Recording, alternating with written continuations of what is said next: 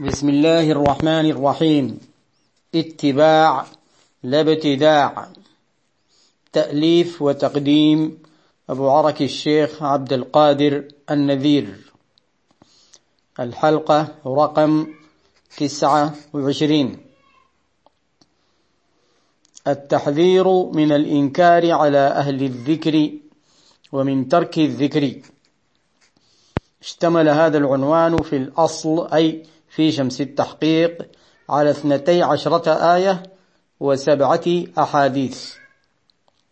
قال تعالى: ومن أظلم ممن منع مساجد الله أن يذكر فيها اسمه وسعى في خرابها. الآية.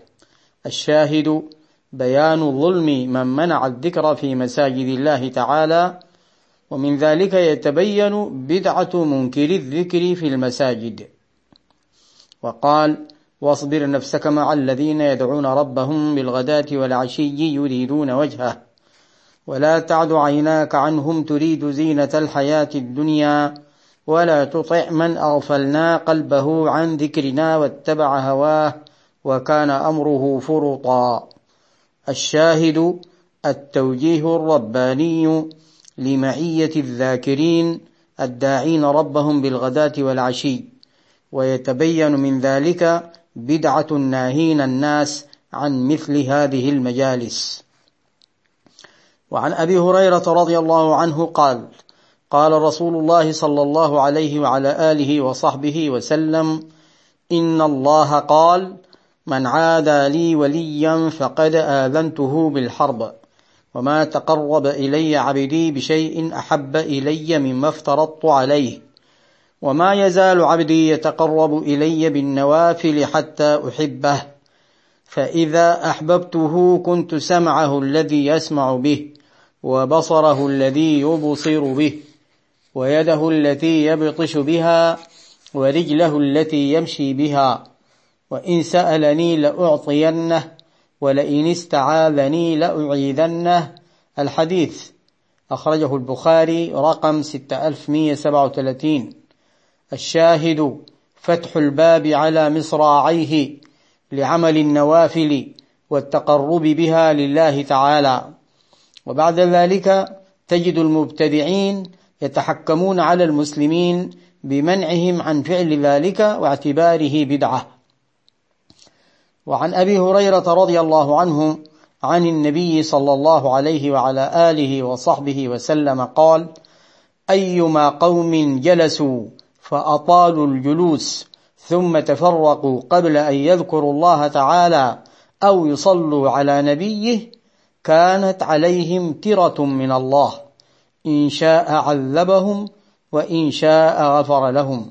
أخرجه أحمد في المسند رقم 9763، والحاكم في المستدرك رقم 1826 وصححه، كما صححه السيوطي في الجامع الصغير، كما في التيسير الجزء الأول صفحة 413.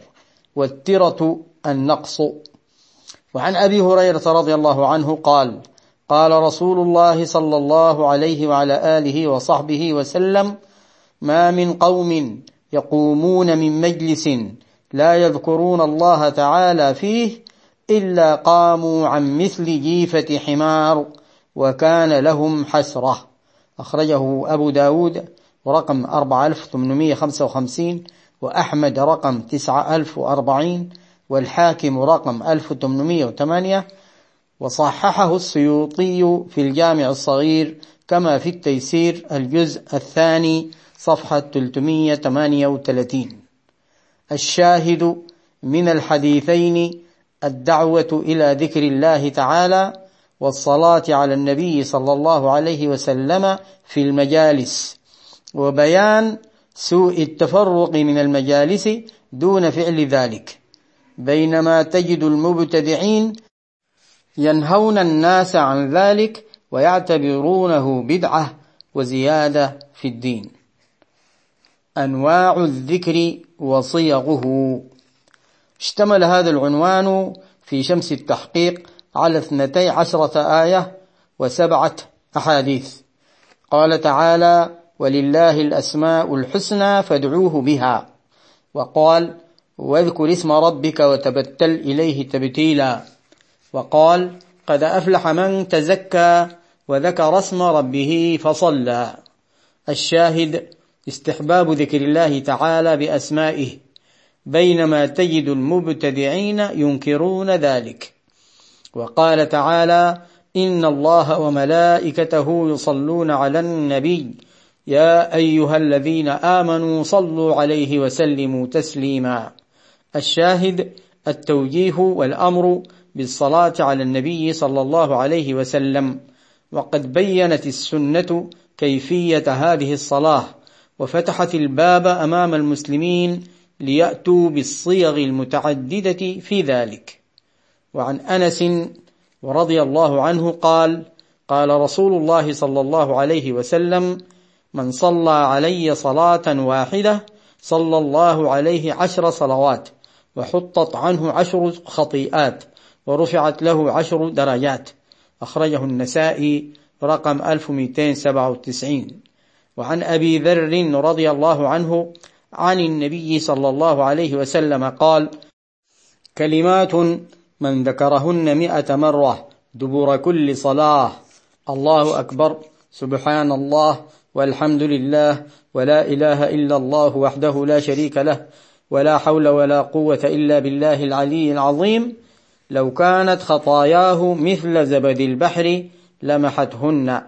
أخرجه أحمد رقم 21551. وأورده السيوطي في الجامع الصغير كما في التيسير الجزء الثاني صفحة 219 وحسنه. وعن أبي هريرة رضي الله عنه قال قال رسول الله صلى الله عليه وسلم إن لله ملائكة يطوفون في الطرق يلتمسون أهل الذكر، فإذا وجدوا قوما يذكرون الله تنادوا هلموا إلى حاجتكم. قال فيحفونهم بأجنحتهم إلى السماء الدنيا. قال فيسألهم ربهم وهو أعلم منهم ما يقول عبادي. قال تقول يسبحونك ويكبرونك ويحمدونك ويمجدونك، الحديث. وعند مسلم يسبحونك ويكبرونك ويهللونك ويحمدونك ويسألونك. وعند الترمذي ويذكرونك. البخاري رقم 6054 ومسلم رقم 2689 والترمذي رقم 3600. وقد اشتمل هذا الحديث على أنواع من الذكر، ومن الذكر أيضا صيغ الاستغفار المتعددة وغير ذلك. وعن أنس رضي الله عنه أن رسول الله صلى الله عليه وسلم قال لا تقوم الساعة حتى لا يقال في الأرض الله الله. أخرجه مسلم رقم 148. وفيه دليل على الذكر بالاسم المفرد، وينكر ذلك المبتدعون. ويشهد لذلك حديث علي رضي الله عنه قال لما كان يوم بدر قاتلت شيئا من قتال، ثم جئت مسرعا لأنظر إلى رسول الله صلى الله عليه وسلم ما فعل، فجئت فأجده وهو ساجد يقول يا حي يا قيوم لا يزيد عليها، فرجعت إلى القتال ثم جئت وهو ساجد يقول ذلك، ثم ذهبت إلى القتال ثم جئت وهو ساجد يقول ذلك، فلم يزل يقول ذلك حتى فتح الله عليه. أخرجه الحاكم في المستدرك رقم 809 وقال هذا حديث صحيح الإسناد ولم يخرجاه، وليس في إسناده مذكور بجرح، كما أخرجه النسائي في السنن الكبرى رقم 10447. فالذكر في هذا الحديث بالاسمين يا حي يا قيوم مجردين عن كل إضافة أو زيادة، بينما تجد المبتدعين ينكرون ذلك وربما استخفوا بفاعله. أوقات مفضلة للذكر. اشتمل هذا العنوان في الأصل على 10 آيات و5 أحاديث.